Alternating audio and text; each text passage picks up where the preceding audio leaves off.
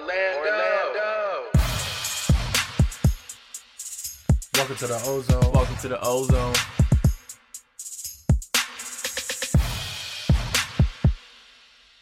Welcome to the Ozone. Welcome to the Ozone. The voice of massive magic fans. Welcome back to another episode of the Ozone Podcast, the voice of Magic fans, episode number 11. What's up, boys? What's going How's it on? going, fellas? How's it going? What's going? going on, guys? First podcast of the new year. Today, we are doing it a little bit different. Um, Justin is fortunate enough to uh, be on vacation right now, and um, so we're not we're not doing this podcast live in the studio. We are doing it virtually. So if we sound a little different, that is the reason why. But um, Justin, how's your vacation going? It's going good, man. Went to go to uh, Atlanta, check out some family, and uh, now I'm in Tampa. I'm happy.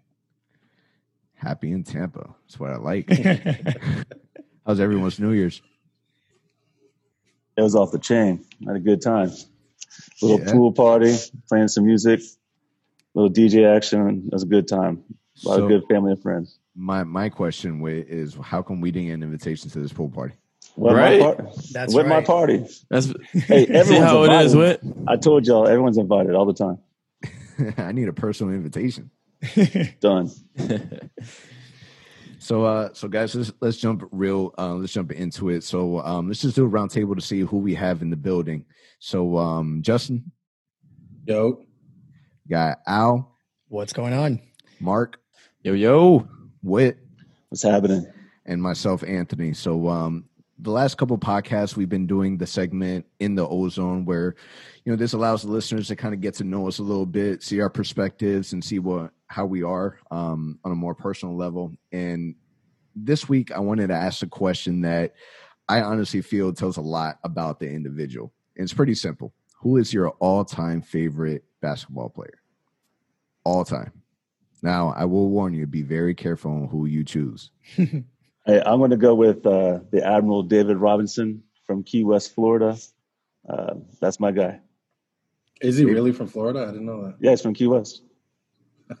I didn't know that. That's crazy. why is david robinson your favorite player of all I time mean, he he came uh, came out the gates. Well, what, first of all, a great character, um, uh, big in the community and taking care of people around him, and uh, all around great guy. But uh, and when he was on the court, he was dominant. He could, had an inside outside game, uh, defense. I mean, he went up against everybody. Uh, you know, he's a legend. He's uh has a great character. He's a legend. He's one of the main reasons why we couldn't steal Tim Duncan away from the San Antonio Spurs. That's right. Yeah. That would have changed everything for our franchise. Damn it, Admiral. All right. for Who's me, for me, it's gotta be it's gotta be Vince Carter. If you guys know me, you guys all know that that's that's my guy. Um, he's the reason why I watch basketball. Um, I've been lucky enough to watch him play for 23 years, which is surreal to me. Um, so he's he's my guy, man. He's the one guy that, again, turned me into the NBA, and it's gonna be weird next year with him retiring to watch the NBA and know that Vince Carter's not on a team. Yeah, and uh, Vince Carter is the first basketball player in the NBA ever to play in four different decades. That's incredible. Half man, half amazing. For sure. For sure. me, it's gonna be uh, Tony Parker. I, I love his game. He wasn't tall. He wasn't super athletic, but he found a way to get into the basket against these opposing bigs, especially in his time. Nowadays, I think he'll drop 40 points against today's bigs, against today's uh, NBA rules with how soft it is. But his game, man, is so slick and smooth. The European basketball style of play. It's, uh, that's another Frenchman. Aren't you a big Evan Fournier fan also? Maybe no, no, no. I'll leave that to the, the Justin over here. now me. Um, no, I was I was gonna say my favorite player of all time is Evan Fournier. No, I'm just kidding. Oh, Um, don't, no, we actually believe that. don't do that because I would I would believe it.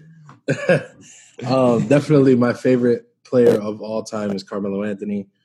Um, we come from you know similar backgrounds. Grew up in Brooklyn, um, which is where I'm from.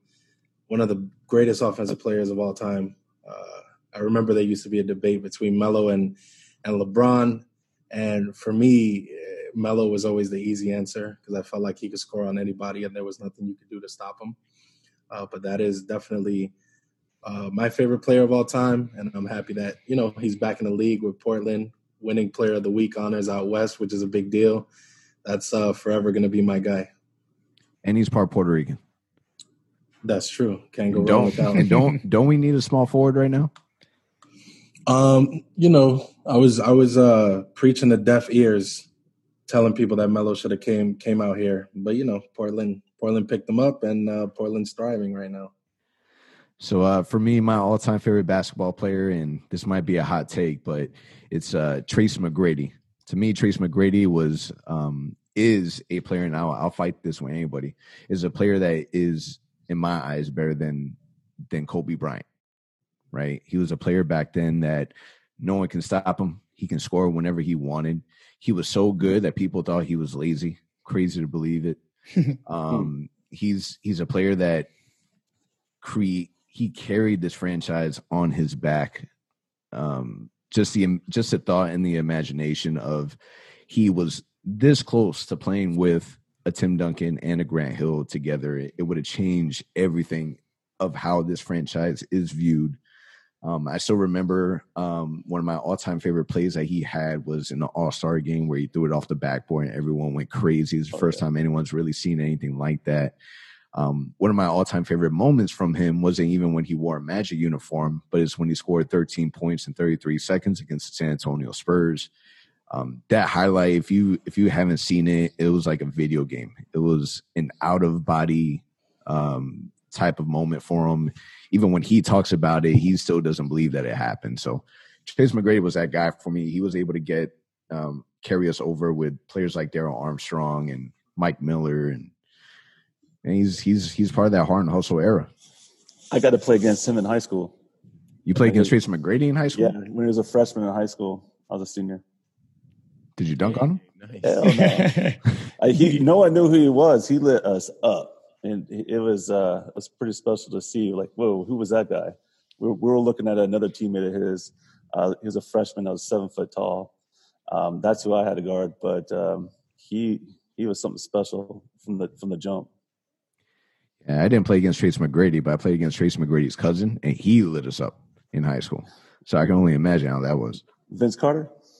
Was that- nah, nah, nah. It was, say that. yeah, it was a second cousin. Yeah, All right, guys. So it's really, really good to know where we stand. We have two San Antonio Spurs fans, like undercover Spurs fan. I did not know that. I know, right? You're hiding yeah, it. yeah. That, that's my second favorite team. Let's go. Let's go on the record that there's only two of us that actually said Orlando Magic players. Uh, I mean, That's true. That's Shaq's true. right That's behind point. David, but you know. All right, so what All we right. got on the agenda today? So today's episode, we have so much to talk about. I feel like there was just a lot of things that happened in in the Magic world this past week. Um, but before we get all to um, get into the the gritty stuff, let's jump into the numbers. So currently, our record is sixteen and twenty. Believe it or not, we are still holding the eighth seed in the East. Our offense points per game is one hundred three point three, which has us thirtieth in the league. Three point percentage, thirty three point five percent, which has us at twenty seventh offensive rating 104.7 which has us at 26 in the league. Defense points allowed 104.2 uh, in the league. Block 6.4 which has us fourth and defensive rating 106.1 which has us 10th um, this past week we uh, we play against the hawks the wizards the heat the jazz and uh, a lot of ups and downs right? So the first game was um, a loss against atlanta. We lost 101 to 93 most disappointing loss of the season. We blew an 18 point lead um, to the Hawks team that didn't have Trae Young. Vucevic led the way with 27 points, and Fournier scored 22. We did manage on that Wednesday to um, beat the Wizards, which kind of seems like a, a season theme for us. Every time we play them, we kind of have their number 122 to 101. It was a solid overall win in the game in which, you know, unfortunately, we lost Jonathan Isaac early in the game due to an injury. Augustin led the way with 25 points and nine assists. Big time game from him. Vucevic added 20 points and 12 rebounds, and Markelle bounced back after struggling the last couple of games, finishing with 16 points, eight assists, four rebound rebounds. Really big game for Markelle. On Friday was a, a massive win for us against the Miami Heat, 105 to 85. This put us in a two game winning streak, possibly the best win of the season against it just so happens to be our state rivals. The Magic pulled away in the second half thanks to a terrific performance on the defensive end in the fourth quarter, holding Miami to just six points um, in the fourth, which tied a franchise record. Magic, um, the Magic were led by Terrence Ross with 25 points. Vucevic had another strong finishing with 20 points in the game, 11 rebounds, and seven assists. Last night's game was a little tough. Played against the Utah Jazz 109 to 96. The Jazz came into the Amway as one of the NBA's hottest teams, and they showed why. Their three point shooting was unstoppable. The whole night, especially in the fourth quarter, they were just shooting lights out. The Magic played hard, but we ended up being down by one heading into the fourth.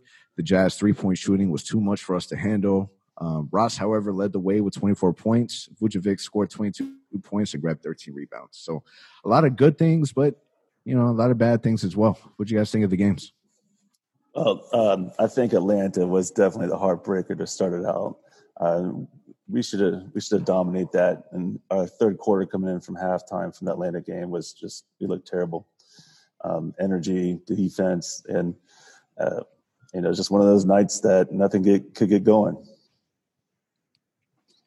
So for me, I, I, I cannot say anything negative about the week except, like Mike said, just uh, the game against the Hawks. Uh, we actually battled against every team that we played this week. We beat the Heat, we beat the Wizards.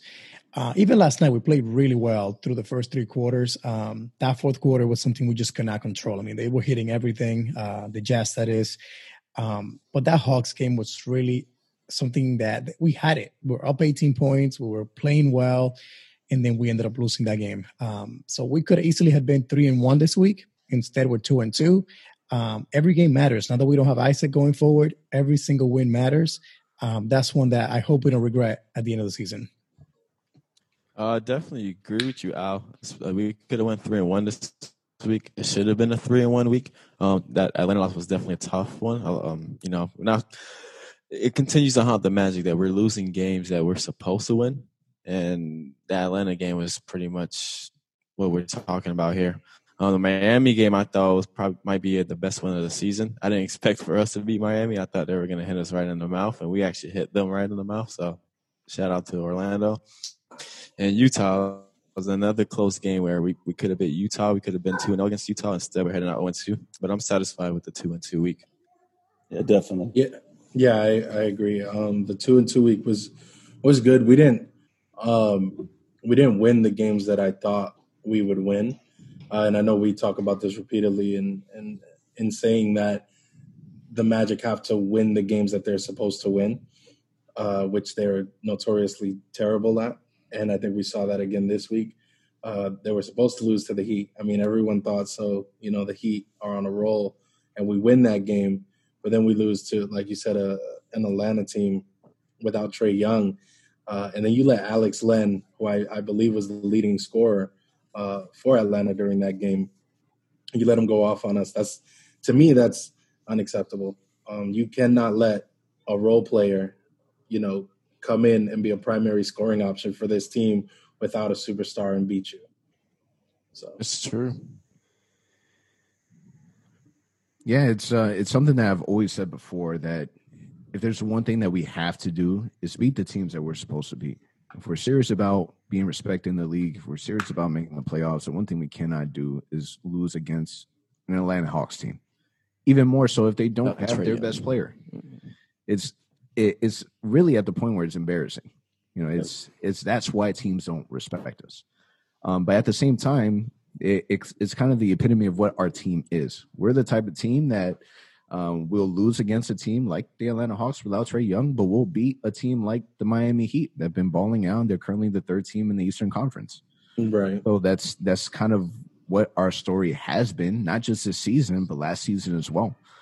We need to we need to find a way that we're not we're not matching our competition. We're setting the standard of what our competition is, and I think that's something that we still um, are struggling with, and we're going to continue to struggle with, even more so you know, without a player like Jonathan Isaac that we rely so much on on the defensive end, which leads us into the juice. So we we had mentioned earlier that um you know, during the Wizards game, Jonathan Isaac um, was taking the ball down from a fast break, Euro stepped, and kind of hurdled over Bradley Beal and um, hurt his his leg, and he was carried off in a stretcher. So an MRI on the left knee of Orlando Magic for Jonathan Isaac showed a severe sprain and bone contusion, and teams plan to reevaluate his status in approximately two months. League sources told ESPN. The good news is there was no structural damage to an ACL, MCL, or PCL. The bad news is that as of right now, they're saying that he is out indefinitely and could be out for the rest of the season. How much does this hurt this Magic team?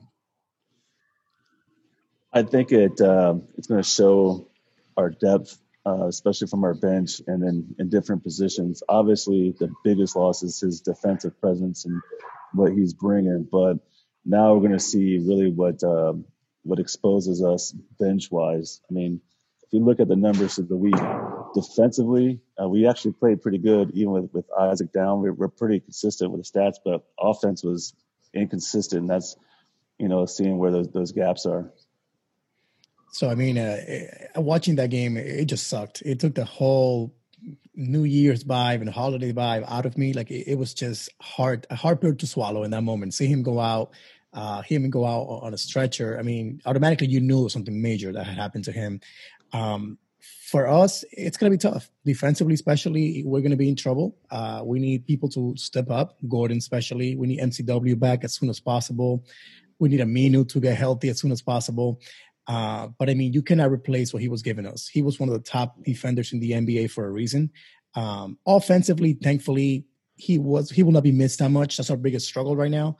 But definitely, as a team, we got to collectively uh, replace what he was giving us, which will not be too easy. I know Jonathan Isaac hasn't officially been named an All NBA Defensive Player, but I think we can all agree that's what he is to this team. Um, so yes, he is going to be missed a lot in this team. Um, offensively, I believe we won't miss him too much. He's a fourth option in our team, still developing in his shot. But to lose a player who we can all say that guarantees he's going to give it to us 100% on the defensive end, it was going to be a big blow. Um, I believe we'll still be in a playoff hunt for sure, but we're just not going to have that guy to clean up our mistakes. If we get a, a player that blows by one of our perimeter players, and you know you got an Isaac right there towering, chasing down the block, so that'll definitely be missed for sure. The interesting thing is that we're not the only ones that see him as an all defensive player. When the report came out that he was injured, um, defensive all defensive player and Jonathan Isaac in the same sentence came out from the Shams and the Adrian Wojnarowski. Right. Yep, that's a that's a good point. So he's um, he's definitely someone that you know was being put in position to be selected in those categories. Right. I and I, I think you made a good point. I agree with with all of you guys. Um, Ji, like you guys said, is probably not going to be missed, you know, much offensively. Um, but even defensively, I'm not as I'm not as afraid of what the future looks like for the Magic defensively without Ji. For the simple fact that without Ji there, it allows Aaron Gordon uh, to play, you know, full time four, uh, where I think he's best defensively anyway. And I think we could see Aaron Gordon return to what his defense was looking like last year. Um, if everyone remembers when AG didn't get a vote, a single vote for, or I think he got one vote um, for all defensive team, everybody was shocked because his defense was really good.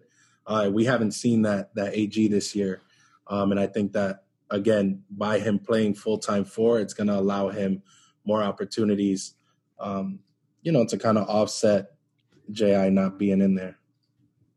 Yeah, and can we say um, a special thank you, Ji, for everything you've done, and hope you get back uh, back soon and speedy recovery. We're behind you, man. Yes, I agree. Yeah, he's, agree. he's definitely going to be missed, but believe it or not, it to me this kind of feels as if, hey, there's more there's more shots to be taken, and I feel like mm-hmm. these last two games, Terrence Ross has taken advantage of that, and he's been shooting really really well. So, you know, hopefully that this becomes an opportunity for other players to step up, for sure. Yeah. Now, um, in other news, um, in the juice, Bobby Marks just reported that the Magic are one of handful of teams that still have an open roster spot available. Orlando will also have until January 7th to guarantee the contract of Amile Jefferson. Now, Roy Parry of the Orlando Sentinel Sentinel had mentioned that with knee injuries to forwards Jonathan Isaac and Al-Farouq Aminu, that President of Basketball Operations Jeff Weltman has said that the team is having discussions about filling its open roster spot. I, I, I think that'd be great. I like to see that young man from uh, Lakeland come up, Mr. Johnson. Mm-hmm. Just give him a shot. He's balling out. BJ Johnson. Yes, Al, that's your that's your guy. That's my guy, man. I, I, don't know what we're waiting for to to call him up. To be honest with you, he is simply killing it. Uh, what is it? Thirty six points per game. The last three games in the G League. I understand the G League is not the NBA, but man, if you can give me twelve points off the bench, add that to what DJ does and Ross does off the bench, I'll be happy. Um, we just need a body man that can just put the ball in the basket. That's all we need. Now, Al, would you be okay with replacing a player like Melvin Frazier with a BJ Johnson? The simple question I'll ask the rest of the, the group here is what has Amile Jefferson or Melvin Frazier Jr. done to earn their spot in the roster through what 30 something games this season? I'll be I'll be honest. I don't I don't think that that's a fair question because th- Steve hasn't given them you know, a fair opportunity to prove their value. Amile Jefferson, I've been an Amile Jefferson fan um, since last year, and you know what BJ Johnson is doing. Amile Jefferson was dominating in a similar fashion last year, right? Because he won MVP for the G League. So I'm just, I, I, I think that the G League gives you know like this this false kind of analysis of players um, because you could be really talented and you could be the best of the lower level that doesn't necessarily mean that it's going to translate, you know, to to the NBA, um, especially on a team like the Orlando Magic, where your offensive output is going to have to be at a high level. Otherwise, you're not going to look that good because there's no one else to take that offensive load from you. Uh, so, so I think that we should keep Amile Jefferson's contract. Melvin Frazier Jr. is one of those guys that you know he's he's cold, he's hot, he's had a little more opportunity to show what he's capable of, and I I'm not impressed. Um, but I think Amile has the potential to be um, you know a good fit on this team. It's crazy to think that in the beginning of the season, especially when we picked up um, Chief Al-Farouq Aminu, that everyone was complaining that hey, we have too many bigs, we have too many forwards. And now kind of right. now it kind of feels like we don't have enough forwards. Right, that's a good point. that's true. Um, move, moving on to the next topic. So, um, Kurt Helin of NBC Sports, he reported that the Lakers are interested in point guard DJ Augustin. Hmm. I, I had I had said this. I had posted on social media that I think the Orlando Magic front office should have an automatic uh, decline on any phone calls from Los Angeles. Hundred percent. I agree. And you know, D, DJ plays so well. I, am a, I'm a DJ fan, and he's doing. I, I, like what he does for us. Now he, I, there is an opportunity for him to leave. You don't think that it's better for us to cash out now instead of losing him for nothing? Um, well, here's the thing. He he's a leader on the team, and um, and you can see he helps bring everybody together and, and some chemistry like seeing everyone go, seeing retire his jersey in New Orleans. That's a special moment, and seeing you can see on the court that uh, that, that, that he's definitely our general when he's out there. I mean, there's a lot of inconsistencies that happen, but I mean, he's always come up big for us when it when it matters. I mean, what can the Lakers offer us that that will make us want to trade DJ to them? Um, salary wise, is that a lot they can give us to to match a trade? Um, and what else can we ask for of a backup point guard, knowing that Markelle needs that reliable backup point guard to be there just in case he gets hurt again or he's not playing well. So it, it, that's what makes it hard. Um, I would be okay with a trade if DJ is gone, if needed, because he's a free agent at the end of the year. But we got to get something back that makes sense, and I just think the Lakers don't have that. Yeah, yeah if we, I agree if we're gonna lose Augustin, it better be something that's gonna be worth getting a return. Other than that, it's like Alvaro said, um, DJ Augustin is Markelle Fultz security blanket. At the end of the day, yes, Markelle Fultz has been in this league for what about three years. This is his rookie season for us. So when things aren't going well, Augustin is that guy that comes in and is able to pick up the slack at times. Augustin is that other point guard in our team that's able to hit a three point shot consistently for us. And like Whit said, he is an, a veteran. He is a leader in our locker room. So it's for us to lose a guy like that, I believe would be pretty crucial. I know he's been inconsistent this season, but he is a big time locker room presence, and he is Markelle's Fultz security blanket. As But don't right you now. think? But don't you think that? And I'm not. I'm just kind of playing devil's advocate. I'm taking Ant's spot. He usually plays Yeah. devil's advocate, but we're doing this today. Um, you know, maybe someone, another veteran presence like Avery Bradley, um, who who is on the Lakers. I think that's that's an option too. Uh, I don't know. I don't know if D if they want DJ to the point where they would throw some assets this way, and I know they're limited because of their trade with New Orleans.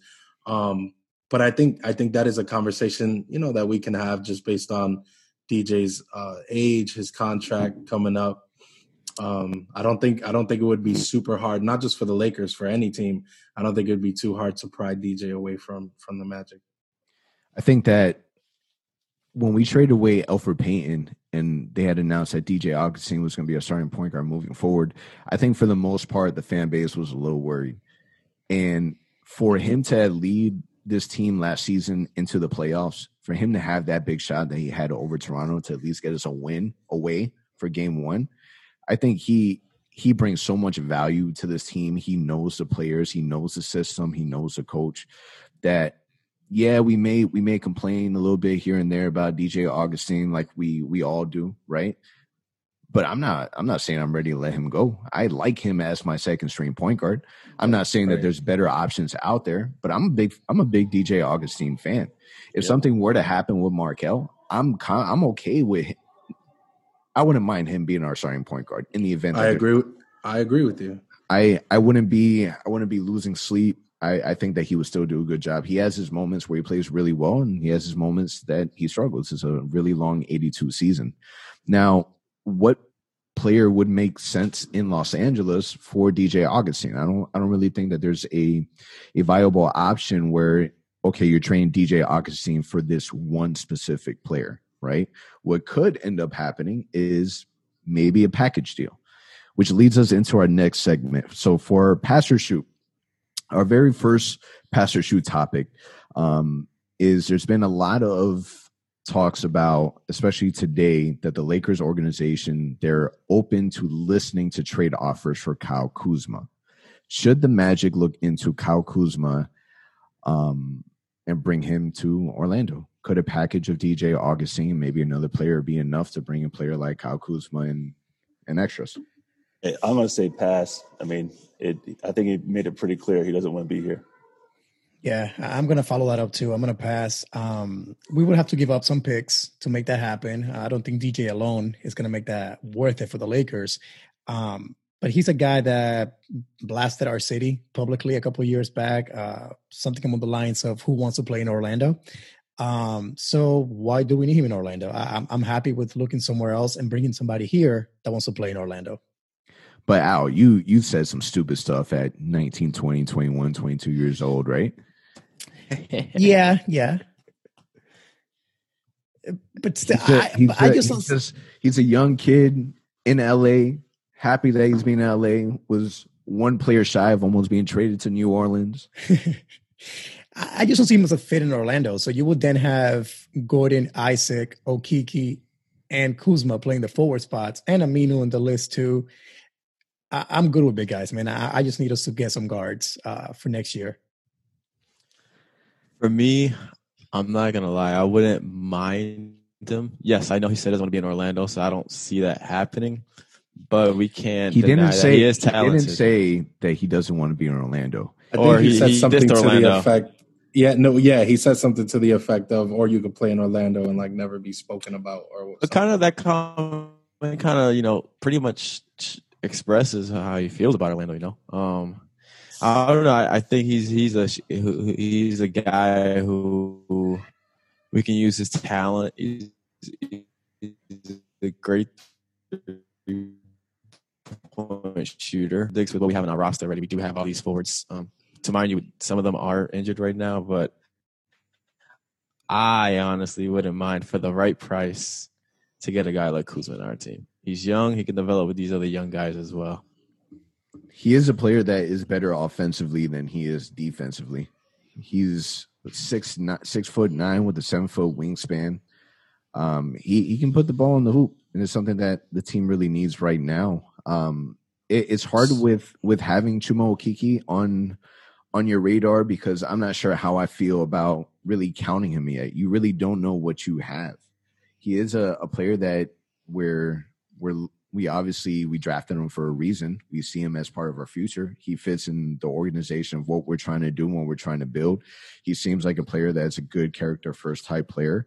Um, lengthy, can play the three, can play the four, but what do you really have with him? And are you really willing to um, overlook an opportunity because of a player like Chuma that again you just don't know what you have? So I'll say I'll say there's a couple a couple things. So yes, Kyle Kuzma is an offensive player who possibly can benefit Orlando. Second, I wouldn't just say hell no to Kyle Kuzma in Orlando for the simple fact that he was on an interview. He was joking, having a good time, and said something that was to disparage the city and the team of Orlando. That to me, to have that conversation at 22, 23 years old, sounds like something that a front office would pull him in and be like, you know, we need a higher level of maturity from you so that this does not happen again. Um, that could have been Orlando that he mentioned. That could have been any other city. Um, and I don't think you know there's there's differences. There's other players around the league that I'm sure feel the same way. They just don't say it in an interview.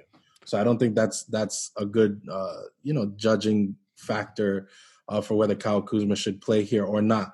But what I will say is that I personally don't think that he's a player that would fit into the culture of Orlando.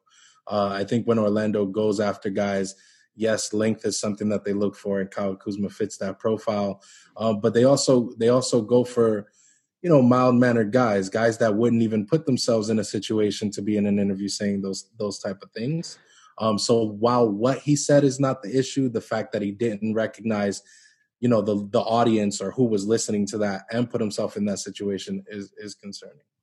But I don't you think that that's the issue, Justin? That we always go after the same type of player, the mild manner, the the really good character. When when is there? When is it that we're going to bring in a player that is that is gritty? Our most grittiest right. player that we have is Evan Fournier. Yeah, well, mm, yeah, but it's not necessarily about that in my opinion. It's about doing it with the right person. You don't just want to bring in a guy here who's going to be a loudmouth and bring negative attention to the city. You want to take that chance on a guy who's a franchise altering kind of guy not a guy who's going to come off the bench and give us 10 12 points a game. He's and i'm not entirely sure but i'm pretty sure that he's regressed every year since rookie season not just in points, but rebounds. His turnovers are higher. His steals per game are less. Um, so I I'm not for Kyle Kuzma playing in Orlando, uh, but again, not just because of what he said, but when I look at him as a total package, I don't think he would fit here. As being the devil's advocate, as you said, Justin, I would shoot on in and say, why not? Give it a try. This kid is playing. He's averaging 13 points a game, and this is on the roster with Anthony Davis and LeBron James. So imagine what he can do with a team of Nikola Vucevic and. So Mark what is he going to take? Is he going to take AG spot? Maybe. no, I'm. I'm not a AG. I don't even like AG like that, and I think AG can be better. And I still would not like Kyle Kuzma taking over for AG. I think is a bad um, a bad idea, in my opinion. They're averaging close to the same amount. Their production is pretty similar. The, the real difference is that AG is more flashy. He's going to give you more highlights. He's going to put you on ESPN a little bit more, and he has a good character. I think but that goes a long you, way. But but do you think that offensively, Aaron Gordon is a better player than Kyle Kuzma? Offensively, I think if if Aaron Gordon played a traditional power forward role and stayed in his game, I do think so. I do think he's a bit better player than Kyle Kuzma. When Aaron Gordon is trying to do everything and be the star of the team, no, I don't think so. But when he again when he plays within himself, I think that he has he is currently and has a much higher ceiling than Kyle Kuzma at this point in time. The Magic do need something right now, especially to replace Jonathan Isaac. So the next passer shoot, and this is this is a really important passer shoot. Realistically, are the Orlando Magic still a playoff team without the Minister of Defense? I think they are. I You think they the are? East, yeah, I think the East is weak enough. Um, I, I think these guys have enough time together to start linking some stuff together, and um, I, I think you know the, the, the, they can turn it on and get it going. They, they'll be all right. Once we get through this injury bug for the next month or so, and the next month is going to be tough. If we can keep our head above water the next month, I think we got it. I'm going to shoot as well. I, I mean, I agree. I think what Witt said makes sense. We we are still a good team. We're still going to win the games that we're supposed to win, uh, or beat those teams that we're supposed to beat once in a while. Um, to be good enough to be in the eighth seed, seventh seed in that range uh, by the end of the season. Now that is because thankfully the bottom of the East is a complete joke, and you know, like every other night you're seeing the Pistons, the Bulls, the Hornets going a three, four game win uh, losing streak. Uh, so all we have to do is not go in a funk and lose, you know, five in a row, six in a row, and we should be fine. Uh, I agree with both of you guys, honestly. Um, one plain simple fact: we're in the East. Behind us, there isn't really much competition. Um, we can even, I believe, we can still catch the seventh spot, honestly. Um, and then I don't know. You guys know that the Orlando Magic are end of the season team. Um, Isaac's probably not going to be with us till the end of the season if he makes it. So usually at the end of the season for the Magic, we that's when we play our best basketball. So I don't think offensively we'll struggle that much. Um, without think him defensively, it'll be a challenge. But I for sure we'll, we'll be a playoff team. I think there's a couple players specifically that hold the key to whether Orlando makes the playoff or not, the playoffs or not. Um, and again, that's at this point because we don't know what's going to happen when trade deadline comes around. Uh, but I think, like I said earlier, I think if AG steps up defensively and fills those shoes in uh, for a, uh, for JI, I think that's a big key. I think when MCW comes back and we see obviously his de- defensive presence on the court, I think that's a big key as well. And if Terrence Ross stays, you know, shooting at the level that he's shooting uh, for the for the majority of the remainder of the season, then yes, I think Orlando can make the playoffs. But if those things don't happen, if MCW is at, at a high level defensively, but Aaron Gordon hasn't taken any step, and and T Ross gets cold again, I sadly I don't think Orlando would make uh, the playoffs. Yeah, I'm I'm shooting, but it's more because of how bad all the teams behind us are, more so than what I think that we're able to do. Um, if you really take a look at who's behind us in the Eastern Conference, you have the Magic at eight, you got Hornets at nine, Bulls at ten, Pistons at eleven, Wizards twelve, Cavaliers thirteen, Knicks fourteen, and then the Hawks fifteen. Those are really bad teams. Like terribly bad, uh, terribly bad. The only team that I might be kind of worried with is maybe the Pistons, just because they've shown that they can play at a at, at a high level. Um, we competed with them last season, but they're right now thinking about trading Andre Drummond. So how long is that going to last? And if they trade a player like Andre Drummond, what does that mean for Blake Griffin? So I I can see us being the eight seed and still making the playoffs just by default in itself. Because I, I And I will say- another team that that would beat us out for the eight seed. And I will say that uh, this might be a little bit of a hot take, but we're 16 and 20 right now. Atlanta is what eight and 28, right? That's an eight game difference. If Atlanta picks up an Andre Drummond, you get a healthy Trae Young back. John Collins is back in the lineup. You know, there's still there's still a lot of games to be played. And I'm not saying that Atlanta will make the playoffs, but I'm just saying if they pick up that caliber of a five, they beat us with Alex Len, guys. Like they pick up that caliber of a five and you have shooters, I think they can make a push toward the end of the season. So Orlando is not in a position where they could look at the rest of the East and say, oh, regardless of how bad things get, we got this. They, you know, because they're in a position where things could change really quickly. Yeah, and it, it really comes down to with losing Jonathan Isaac, everyone just has to step up from our point guard to our every single person. Our bench needs to do better. Um, recently, Markelle has has been having a bad span of games, other than his 16 point game that he had recently. Um, is Markelle Fultz starting to worry you after a series of poor offensive performances in this past week? I'm going to pass. Um, I mean, it seems like it's a mind thing with him right now. It seems like he's passive. It seems like he's not attacking. Um, I don't know the reason why. I, don't, I, think the offense looks the same, except I am seeing a little more of him bringing the ball up and then handing it off again to the Fourniers and the Gordons. Um, but I think what he brings to our team still is big enough that it's not only offensively that matters. It's the six steals that he got the other night. It's the six rebounds or a couple a couple of um assists that he picks up here and there when it matters. So while I'm not concerned yet, I hope that he goes back to being the attacker that he was early the season, which was get a pick and roll, dunk on people, just go to the basket strong, get fouled. Um, he's still hitting his free throws, so that's a good sign. Uh, but it is concerning to a degree, but not enough that that I'll be concerned right now. Do you think maybe the reason why we don't see the aggressiveness offensively anymore could be that maybe there's pain again in that shoulder?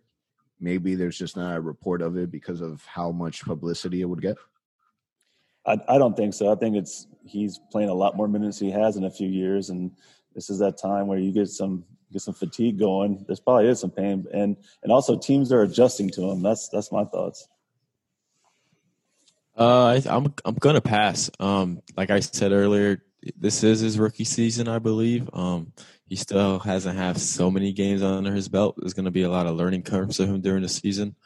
Um, I believe he's still shaking off a little rust. He's still trying to, you know, find a flow of an NBA game offensively, I mean, we, we, knew that you know he he may struggle offensively at times. He's not a great shooter as of now, but it's like Al said. There's other things that he does. He's a hustle guy. He's, he's a big guard. He's able to rebound. He's able to defend.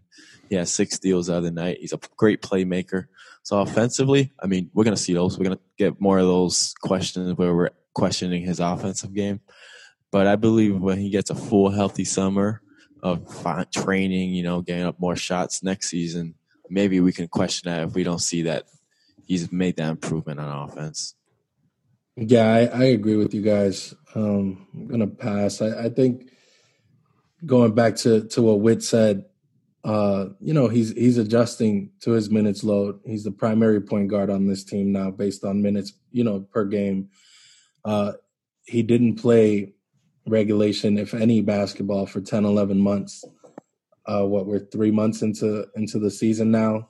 You got to believe, and and we've had a pretty tough schedule compared to the rest of the league, and there's been a lot of travel as well. I think it's it's fatigue. Um, I think when when we'll see what Markelle is going to be uh, is probably going to be after All Star Weekend, uh, where he could kind of gather his mind a little bit, rest up a little bit, and get back. You know, get get that that rest uh, so that he can come, you know, full speed, knowing that he has to close out the season strong, knowing that this team is going to need him offensively um, and his playmaking ability. So I think that that rejuvenating period uh, during All Star break is going to be uh, super important for Markelle. But as of right now, I'm I'm not worried at all. Yeah, I'm not. I'm not worried either. Um, I, I agree with you with that. You know, it, it might just be fatigue. Um, this is really his first season where he's playing as consistent and the amount of minutes that he's playing. Um, I, I, think that would put a toll on on anyone's body. So I'm not worried about Markelle. I think he's going to be all right. Um, and he's still learning. He's still getting to know his teammates. You know, that's not something that you just learn in the first 20, 30 games. It does take some time to do that. Yeah, you can um, see that when his shot drops just a little short. You know, that mid range he used to just splash. It's a little short here, a little short there. To me, that just that tells me a little fatigue's kicking in. And truthfully, I'll, I'll take it. You know, you had some reporters out there last year that they didn't even think that he was going to play the season, let alone the amount of games that he's playing right now. So, yeah. you know, kudos to the Magic front office for being patient with them, taking their time, um, and getting him healthy. But uh, guys, let's let's get into get it off your chest. All right. So obviously, there's there's a wide range of um, the comments from different perspective from different fans out there. So let, let's jump into the very first one. So this one comes from underscore cam dot wilson underscore from Orlando Magic HQ on Instagram. Pretty fine playoff team with growing roster. Would like us to find a future shooting guard, perhaps use Vooch and or Fournier to get a shooting guard. I like that thought. I mean, uh, we definitely need um, a shakeup. I mean, we've been saying this for I think three to four weeks in a row now.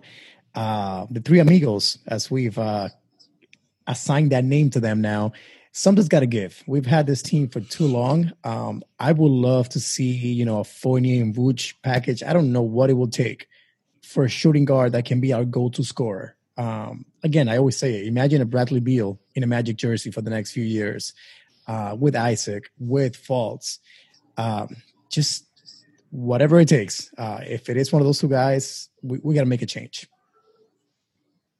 Hmm. I, I, I, Evan and Evan and Vooch uh, got something special going on there. It, I, I think we should be going after a, a solid third scoring option that's consistent.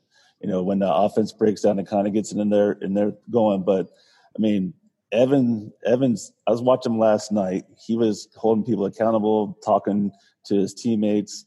Uh, Vooch, uh, I mean, he's to me an all star again this year. The way, he, way he's playing, and um, I mean, yeah, it's not the flashiest. It's not. It, it can be it can be inconsistent, but I, I, like to see another, you know, point guard center doing the NBA be as as lethal as those two. Uh, for me, eh, I'm kind of 50-50. I would like to see Vooch stay a little bit, maybe a Gordon Fournier. Sorry, Justin, I know I said Fournier, but you know we do need that, you know, like that that hot, you know, that hot guard, that somebody that just sticks out. You know, a Bradley Beal, Zach LaVine, You know, we've we've tried a while with you know Evan Fournier. If we could get somebody like that that can legit, you know, score off the dribble, can legit take over a fourth quarter, then you know I'm up for it. So I'm gonna I'm just gonna um 19 points per game, 2.7 rebounds per game, 3.1 assists per game. If if you're talking about shooting guards, come on, 19 already, points per game, 2.7 rebounds per game, 3.1 assists per game.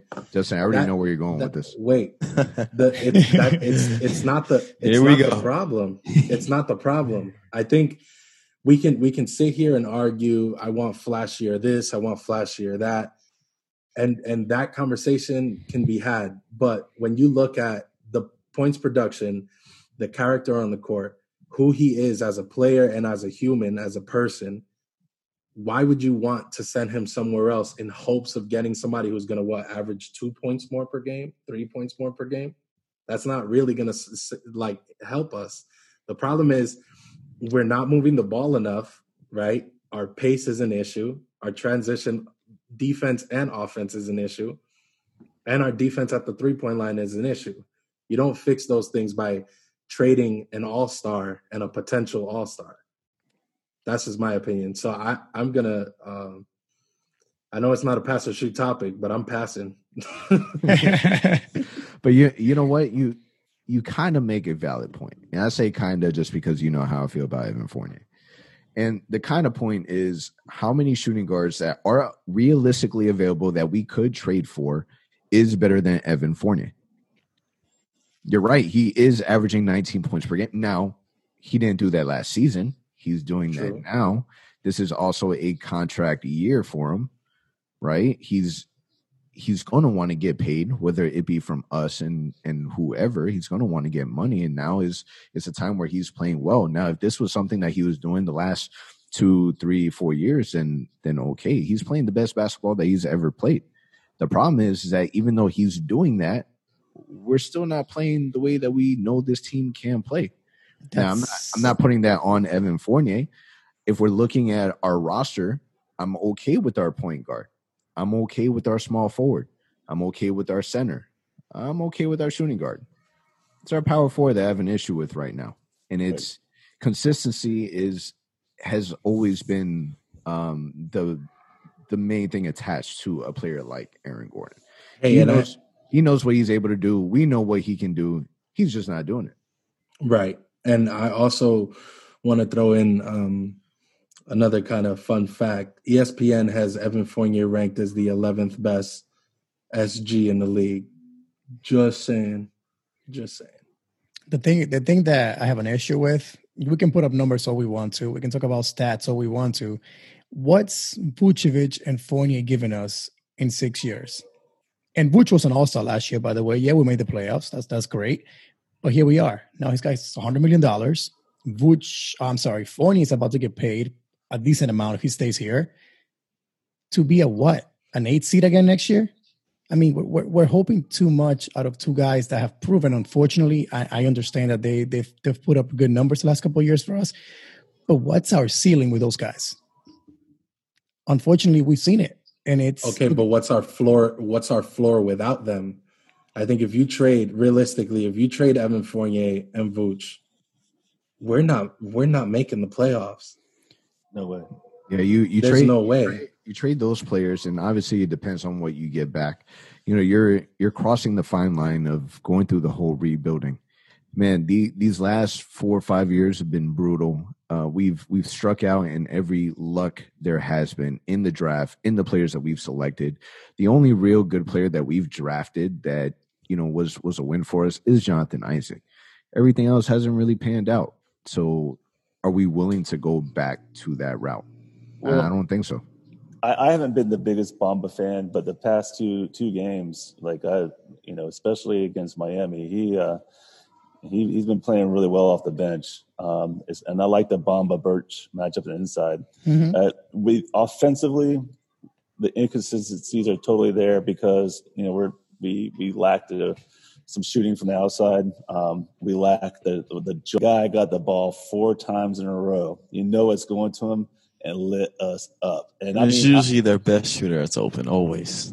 Gosh, I, I'm I'm on, I'm sitting behind the Utah bench screaming. He's getting the ball. We all saw the whole arena saw it, and sure enough, and he lit us up. I, that So Wh- Wit, just going going back to what Whit was saying really quick. The if if if you're talking about you know our offensive struggles and not being consistent, not having a guy who we could go to down the stretch and all of these things, I think we're we're kind of in a in a weird position where we're stuck, right? Because if we needed somebody to kind of just like get dirty, get physical, and grab us two, four, six points, Aaron Gordon and Vooch are supposed to be those guys, right?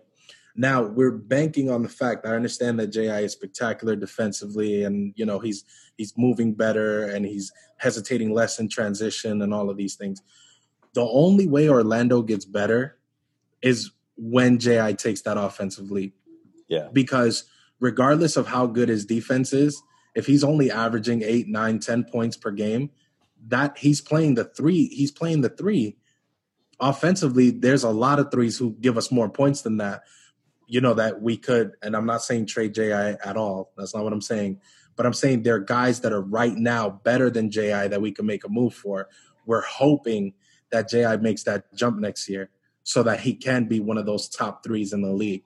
But as of right now, we're stuck because as long as we keep JI in our offense, that's going to be a sore point for us. And the fact that AG isn't producing, that adds on to that. but you you've seen the Spurs, you've seen um, the aggressiveness from Jonathan Isaac, the way that he's able to put the ball on the floor, his mid range jumpers, his when he does shoot the three point, the way he drives to the basket, that Euro step. So you see a lot of the flashes. We're just not seeing the ball going to the hoop. But I think Right. that with time, you're you're going to see the efficiency, you're going to see the consistently the, the consistency. It just takes a little time for that to happen. I agree. Hof- hopefully he stays healthy. Um, let's let's jump into the next one. So the next one comes from um, Orlando Magic Reddit Hoyken Florida twenty eight, who says, "How many more years is his front office going to ignore the bench and offensive talent in the draft and free agency?" I so reading that, I don't really think that is our front office ignoring. I, I think that's Mhm. the wrong word to use. Um, it, it's never about them ignoring. I think it's about them really trying to see what it is that they have, analyzing what they have, analyzing what's available, and seeing if what's available better than what we have. Um, and I think that's been the biggest struggle for them. You know, uh, if you're looking at the draft at the time, if you really think about it, Mo Bamba was the right player to pick up. I wasn't mad with the draft pick. we're not getting what we expected. We're not getting what we what we're seeing or what we wanted to see. But we've always known that Mo Bamba was going to be a project. I agree, um, and and I, I always tell you that our front office staff is I think have been doing pretty good as considering what they inherited over the past few years, um, and I, I, I think um, it, it's a tough situation the whole way through. Like you, you can't just keep turning this team over and and and flushing things and bringing it back and out. You, you got to think of it from uh, a more organic perspective of you know let's enhance this the, the parts where we're at. And as, as far as the bench goes you know you don't you don't want to be building a team your whole franchise around a draft unless you get lucky but uh, it, it's it's a it's a time thing. It's tough. I think i would honestly oh go ahead al. Sorry uh, i was gonna say that i, I think uh, what ant said makes sense. Yeah i think what we've been doing is kind of just judging what we have kind of looking at hey what kind of talent do we have in our roster? But i think we're due for the whatever system we have in place to switch and, and, start looking for those guys that can put the ball in the basket now. Uh, there's been so many players in the draft, especially late in the draft, that we could have drafted that have proven that can score in the NBA and that are doing it right now. Uh, but again, we chose to go with athletic backup, small forwards, and whatever, big guys. I think the time is now. Now we know what we have. I would love to see 2020 draft and on and free agencies to be the time where we start picking up some offense because obviously that is what we're struggling with. And you said earlier, we're 30th again in offense in points per game. It's a major weakness of this team, and it has been for the past few years. Now we know what we have. Let's really try to fix over the next few years. I think when you look at our bench, right? If I if I told you that we're gonna have a bench with DJ Augustin as our starting point guard, T. Ross as a small forward, right? We could play Iwundu at the two, Al Farouq Aminu and Mo Bamba, you wouldn't think that this would be a bad bench. I think the problem is, and I, and I know that it's hard to throw coaches under the bus and all of this.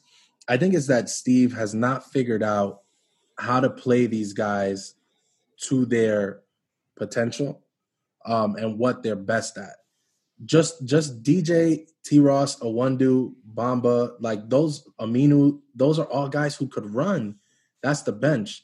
There's no reason, there's no reason why we should be playing a half court game with runners. Yep. And ultimately, and ultimately, until that changes, it doesn't matter if you have somebody who could shoot or can't shoot. If you're slowing down the offense with guys who need to play fast, you're not going to get the desired results. And I think the same thing is happening with our starting lineup. And I'm not so while Clifford might not have to be fired, he has to be open to trying a faster paced game. What what's the worst that could happen? We lose. We're losing now. Yeah. Really good point. All right. So this upcoming week, um, the games that we have had, thank you to everyone that um, shared their thoughts on Get Off Your Chest on the Orlando Magic Reddit, Facebook, Magic HQ on Instagram, Twitter, Ozone Pod. Um, appreciate everyone's feedback. But jumping into the week ahead, we're actually, for the sake of time, we're going to add the week ahead and the closing out statements together.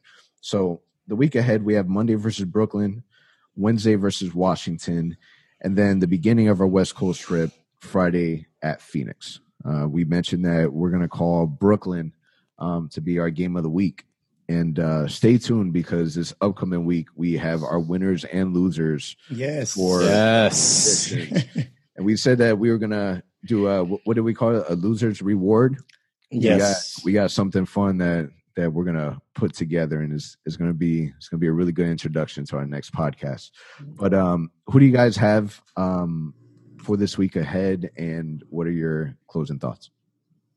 Um, I think we can win all three games this week. They're they're all three games we can win. Uh, Brooklyn is uh, they're on a losing streak, so we we got to be cautious with them. But I, they're definitely beatable with uh, what's going on there. That we you know we play Washington well, and we can we could beat Phoenix and Phoenix.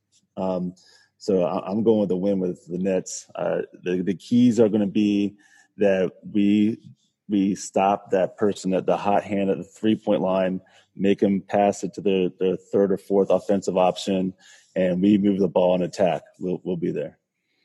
I'm gonna be uh, right on cue with with uh, with Wit. I think that we go three and zero this week. Um, being cautious, I'll be two two and one. It is the Magic after all, uh, but I do think we win against the Nets uh, tomorrow. Watch out for Joe Harris. We've been struggling big time guarding the three point line. That's a kid that can light it up from three point range. Um, Yeah. But the Wizards, we should be able to beat.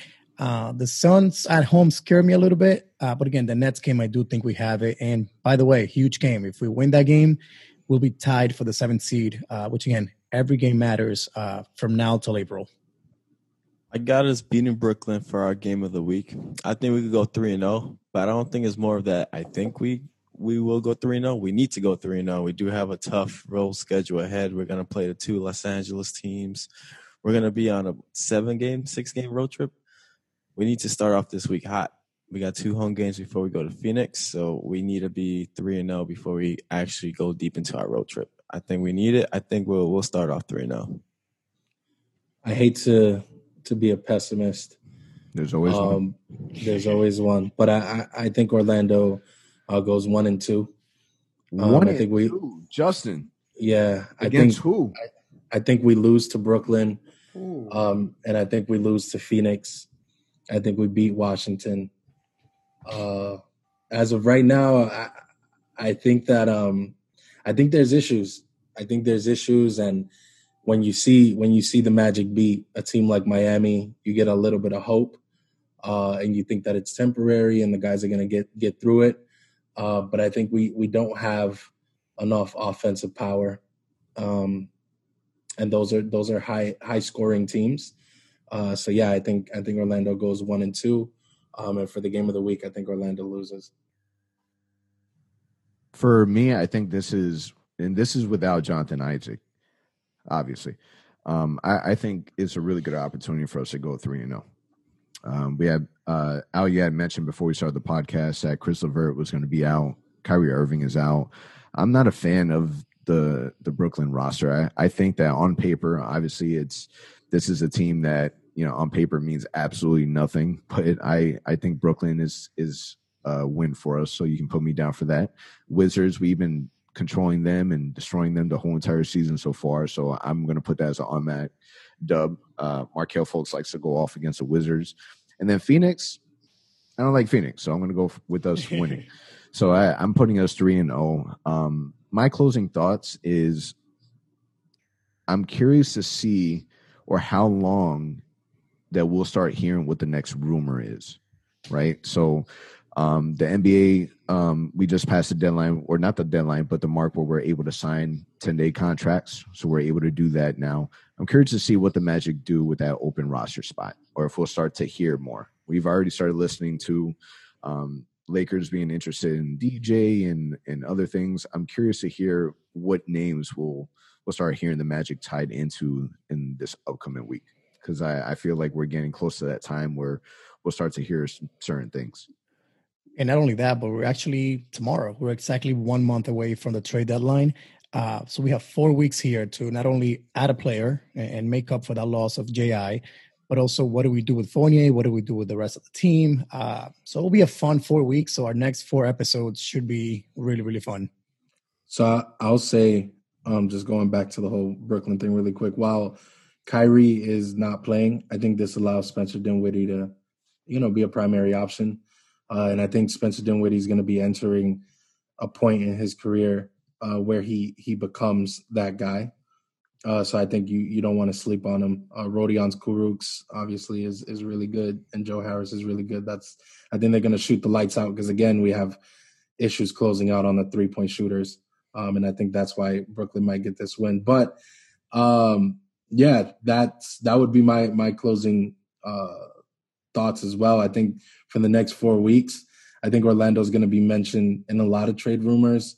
Uh, reason being is we we have assets, uh, we have players that if they were on other teams would be really good, uh, like an Evan Fournier, for example. Could you imagine Evan Fournier on an LA Lakers team where all he has to do is sit sit at the corner and shoot threes? So I think teams will be trying to pry some of those guys away, um, but I don't think Orlando moves any significant pieces.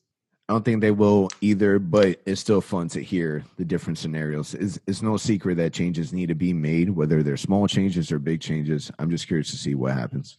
Yeah. Yeah. But um, anyways, guys, I appreciate um, everyone coming on virtually. Thank you to everyone listening at home, and that's a wrap for us. Peace. He's Deuces. Peace. Thank you for listening to the Ozone Podcast, the voice of Magic fans. Be sure to visit our website, theozonepod.com, and remember to subscribe, rate, and leave a review on all your favorite podcast listening platforms.